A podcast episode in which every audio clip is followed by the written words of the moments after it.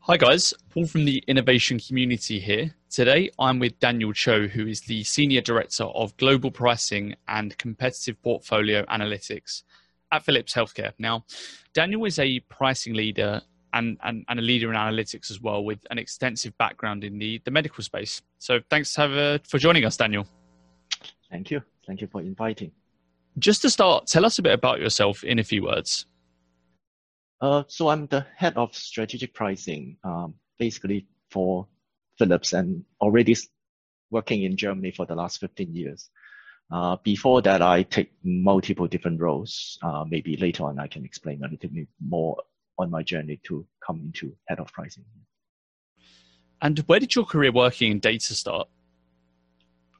Oh, that's a long story. So I actually started as a computer science graduate. So I'm pretty technical.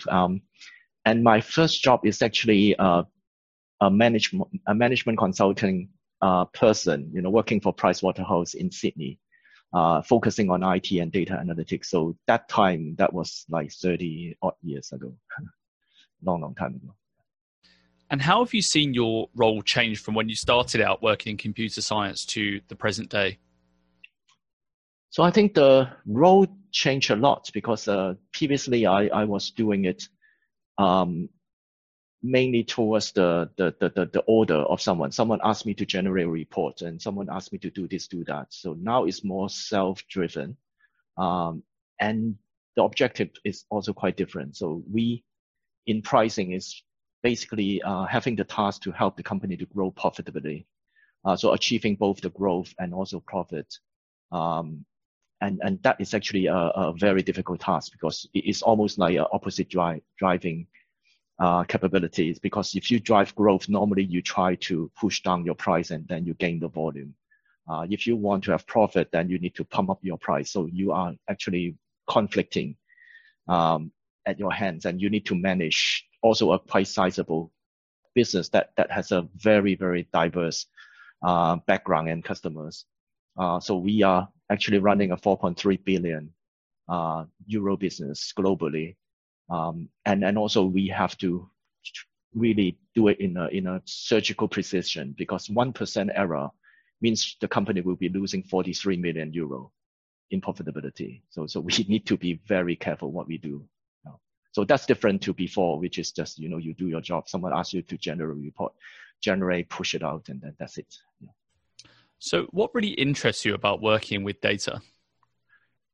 Data are facts, so they don't lie. That's the interesting part. It's almost like if you are doing a CSI, in the movie, you have all these clues lying around, and these are your data, and you have to, use a lot of your intelligence to deduce what's behind the data, and coming out with evidence, to support your next action. So that's actually fun. I mean, it's almost like a detective story every day in my career now. Amazing. So speaking of your career, what are some of the major successes that you've achieved over that time, in your opinion? So I think the turning point was actually 2016. So myself and my team, we make two things almost impossible to happen at the same year. So number one is to reverse the price erosion. So price always go down. I think that's the fact everyone knows. So I call it gravity. It never go up. But actually, at that single year, we managed to reverse that and grow the price globally for all markets in that year for Philips. And then the second thing was to make money out of India. So India was a business that was quite painful for many, many years. So to turn them around and generate positive EBIT was a gigantic ask, but we managed to do it at the same year. Yeah. And just moving back into the wider context of your role, a big question at the moment, especially in Europe, is about data privacy. So how has data privacy impacted the way that you work with end users? I guess in your cases, hospitals and doctors. So basically, you have to find a way to anonymize your data. You can't generate and distribute, your data if it contains someone else's data. So basically, we need to find a way to extract the data without the people's names and address and phone numbers. So we may address them as a title. So head of finance is fine, but giving the name of that person is not.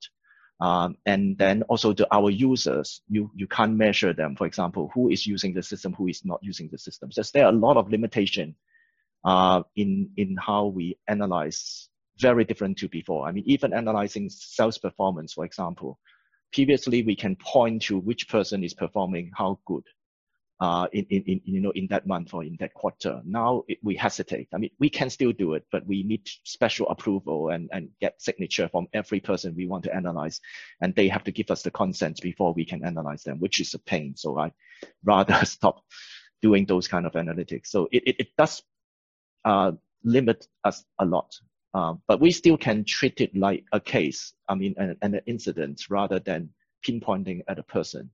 And looking at the action rather than looking at, who is taking that action. And that still can allow us to do a lot of corrections and improvements.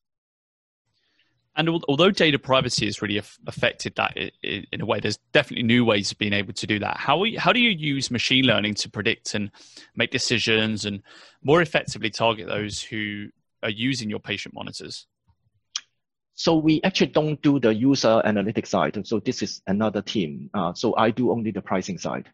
So I only need to understand, so who is still buying and at what price, and are these different segments? I mean, and do they prefer, do they buy things with a different reason and also with a different price?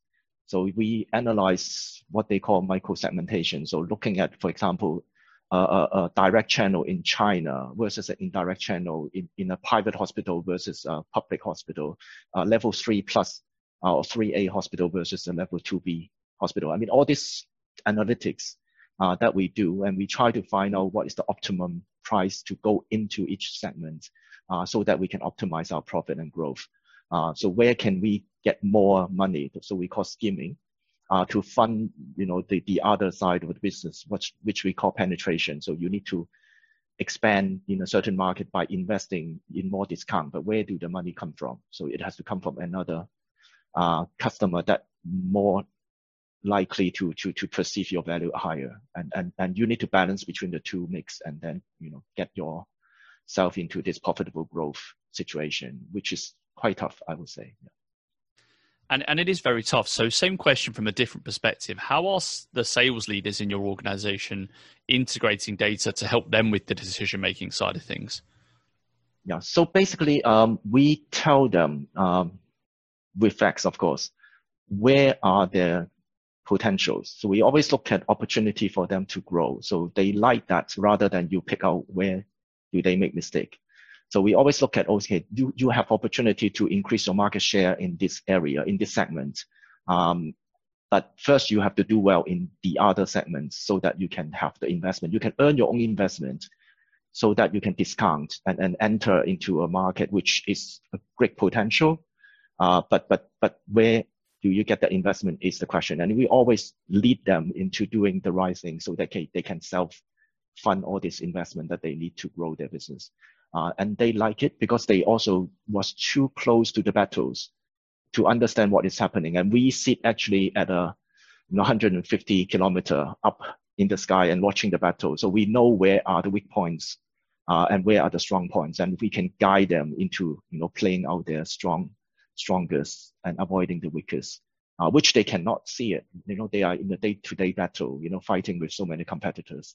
And so they rely on us to provide them the guidance, and rely on them to execute it, because also an action without a person carrying it out is also a waste of time. Absolutely. And how are you currently leveraging technology to your advantage, and what effects do you think that technology will have over the next few years? So we still doing things very basic. I mean, we still do human analytics. I mean, most of the time we also use machine, but machine is only used to detect trends. They do not have the context behind, so they do not actually understand. But they can actually help us to segment, and they can help us to see the trend in a microscopic way, because humans do not detect small changes like the machine do. So the machine can actually find out, for example, if there is an elasticity change, if more people will decide not to buy because the price is is higher during, for example, COVID time, when they have less to spend, that change, the machine detect much faster than human. And that is the way we want to use it. We still do not want the machine to make decisions, because most of the time when they do, they make it wrong. And I think it's too immature yet. I believe in a few years it will be possible, but at this moment in time, I think machines are still pretty stupid. And AI is not as intelligent as we wish to see it. But that also is good, because we don't need them to make decisions. I mean, I and my team can make the decisions, but they need to give us the best possible guidance, so that we can make this intelligently and not, just based on our guts. Yeah, and that's always a key task as well. What do you think was the biggest impact you ever made on a transformation? So I think the biggest impact is actually trying to change people from being a cost-based pricing. So they know how much it costs, they add a margin, and then they try to then sell it at that price. That was the behavior in a lot of the traditional technology-driven company. So we want to change them into what is called value-based pricing. So that is a huge culture change. You have to tell them, no, the cost doesn't matter anymore. You look at how much your solution is going to solve someone else's problem, and do they see perceive the value that you're presenting? I said you may have your best solution or technology, like you have a Kobe beef, A5, the best beef you can find in the world, but if you are pushing it towards a vegetarian, that person will not perceive the value. So your best may not be what they want. And you have to change that perception, and you always look at from their angle, why should they be buying your product? And you have to give them this, what we call value proposition. You provide them a value. And if they agree to your value, they will pull your solution in. If they do not agree on your value, no matter how much you push, they still don't buy. And that concept change is huge, especially people that are selling for the last 20, 30 years very successfully. But now finding, you have all these Asian competitors that are very low cost, and they produce the similar products at a much better, cost ratio. So they can discount in a way that you can never do. And then they got stuck, because selling features and price is very difficult to manage anymore. So you have to turn it around and explain to your customer, on total cost of ownership, on investment returns, and also on actual KPI inference that you can have. All these are outcome-based discussions, which they find it very uncomfortable to start with. I mean, salespeople are so used to the buttons that they have. I push this button, this happened. I push that button, that happened. To now discussing about the outcome. So not talking about the machine, but what we can do with the machine for you at the very end. You will get 1 million more, 10 million more, or 15 million more. And we have to show you and give you the reason to believe it. And that is a huge change. And that was very difficult. And beyond difficult, actually. It sounds like you had a lot of success. And I just want to touch a little bit on how you manage people. You say that you have quite a high level approach, and then you rely on people to execute. Mm. How would you describe your own leadership style? So basically, I start with trust, because you need to make sure that you trust them and then you enable them to be successful. So I don't measure people on a daily basis or even weekly basis. So I give them a one-on-one meeting, which we use not to review. We use it to solve problem together. So when they got somewhere stuck, I will give them this 1 hour per 2 weeks to solve this problem so he can move forward fast and easy. And of course, my line is always open. Anyone can contact me at any time if they have a urgent issue to escalate. So I trust, if I give them the direction, where is the North Star? Where do we want to end up at the very end? They will find a way to reach there. And if they need help, I can tell them where's the strictest path. But other than that, I hardly influence or even impact the way they do things, because I believe each of them has the capability to do well. I mean, and you need to give them the opportunity to train themselves as well. If you always hold their hands, they will never be able to run. I mean, they will always drop, the moment you release your hand. So you need to be brave enough to trust them. And they, after a few falling, they will learn, and then they will be better than you. So I always believe giving enough guidance and coaching, every person at the end will be better than myself. And then I will just take their credit and be happy. Rather than me always try to teach them how I do things. How I do things may be working 15, 20 years ago really well. But today I still believe the younger generation may know things a lot better than myself. And I don't trust myself anymore, and especially in this new world. And I do expect them to teach me back and coach me back. Yeah. Absolutely. And same question really, how do you engage and communicate with senior leaders who maybe where you're in their from their perspective, you're the executor and they're more high level than you? When you convey in the data or ideas, what do you find works? So the most important thing about talking to them is you use their language. So you have to think of what problem they try to solve and what are the interests and what are the issues.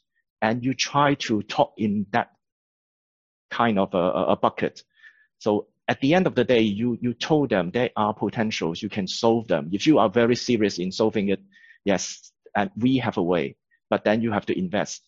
And this is how, at the end, you capture their trust and then you, with their help, of course, you need them to help you on funding and also people. And at the end, this is how we communicate. So I started the team in 2012 with basically 2.5 person. Then we start, building up the trust. When every time we committed, we do things, we finished it and we overachieved. The next question they ask is, can you do more? And then you answer back, yes, I can do more if I have more people and budget. And this is how we roll. And then now we have 10 people. And next year we'll grow to 14. So if you continue to create impact and continue to show that you always, deliver what you committed, they will always invest into you. So I always talk to my manager and say, whatever euro you put into my department, I give you 20 back. If I don't do that, then I will fail and then I will leave. So I always promise 20 times, and which is the magic number, because if they invest in anything else, it's always between 15 to 18 times they can get back. 20 is the stretch. Actually, in pricing, it's very easy to get 20 back, even bottom line. So this is what we committed, and we always deliver on that. And that is the reason why they keep investing and don't hesitate.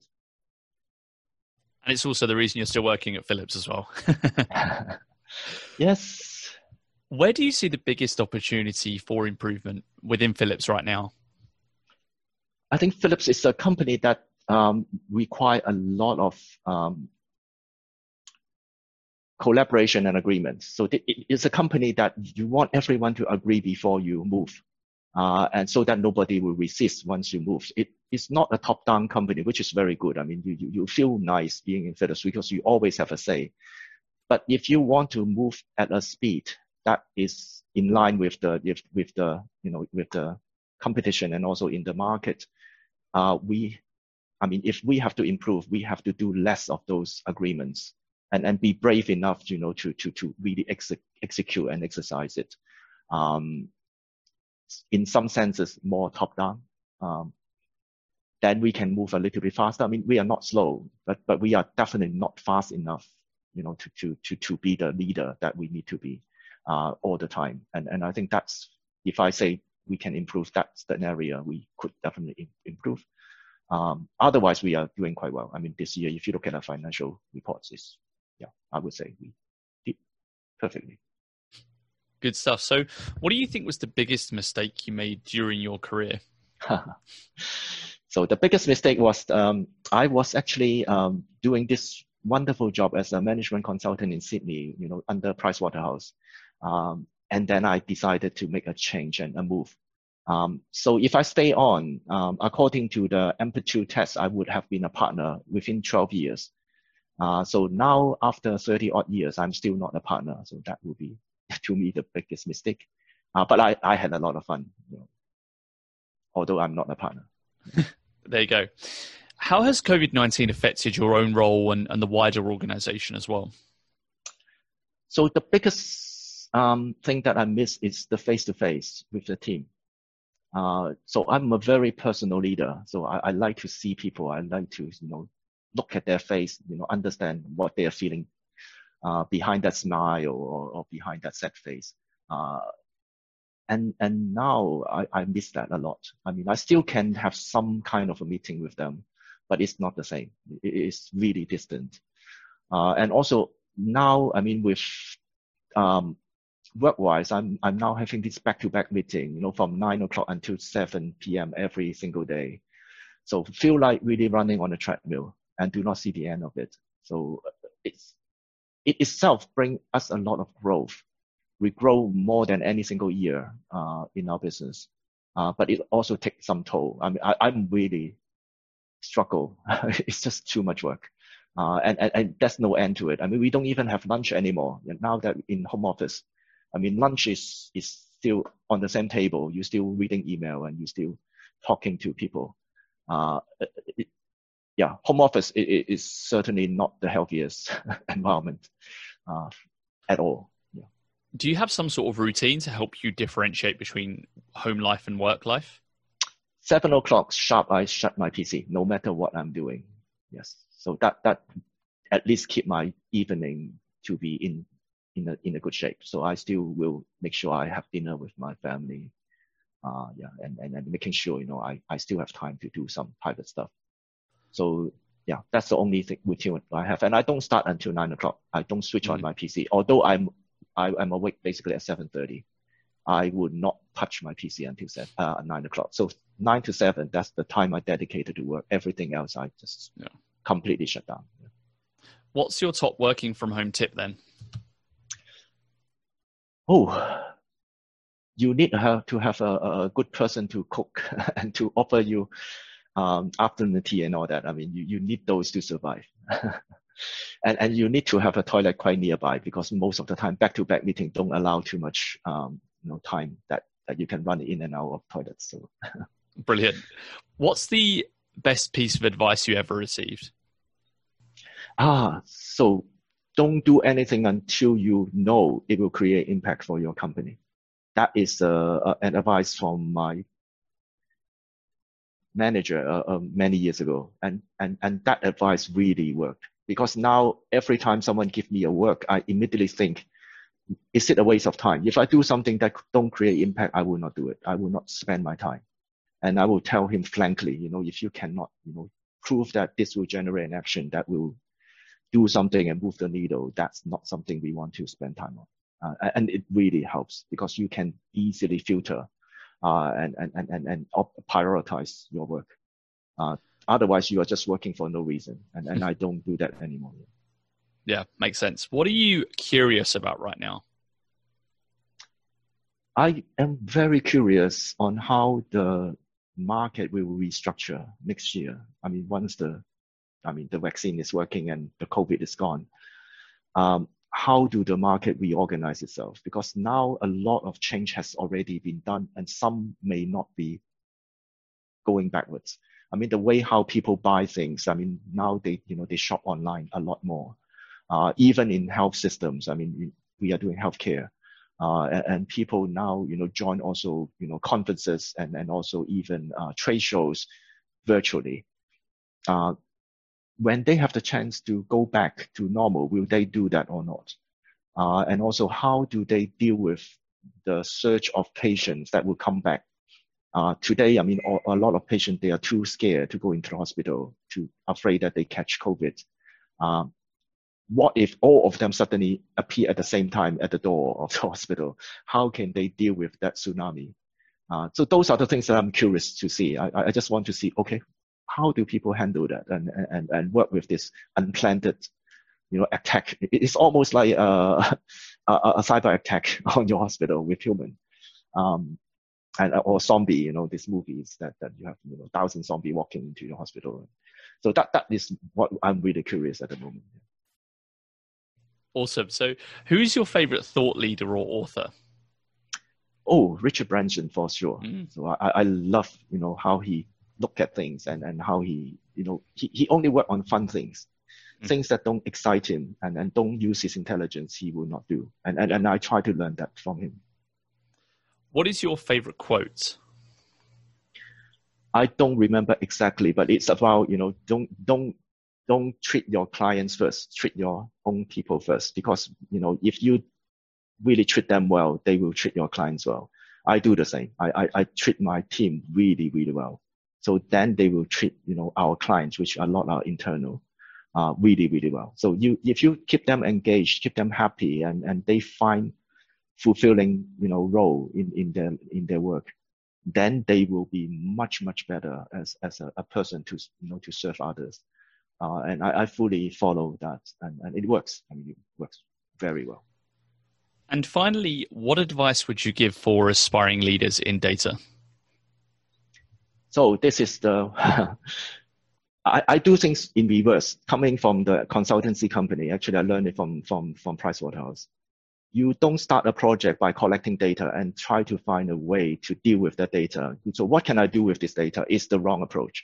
You should go the other way around. Look at who has the most money that they can spend, and then look at that person who has the most money. What is the problem that he wants to solve? And then you find a way to solve it for him, so that he was willing to give you that pile of money that you need. This is internal or external. I mean, I also work a lot with the financial controller. He has the most money, and I get a lot from him. And then you think, okay, what can I help him to solve the problem? What actions he need to do in order to solve those problems? And what do people need to see? Who need to see it so that they can take those actions? And then you pull back and say that, okay, in order to create those views or those analytics, so who can produce those analytics and where do that data come from?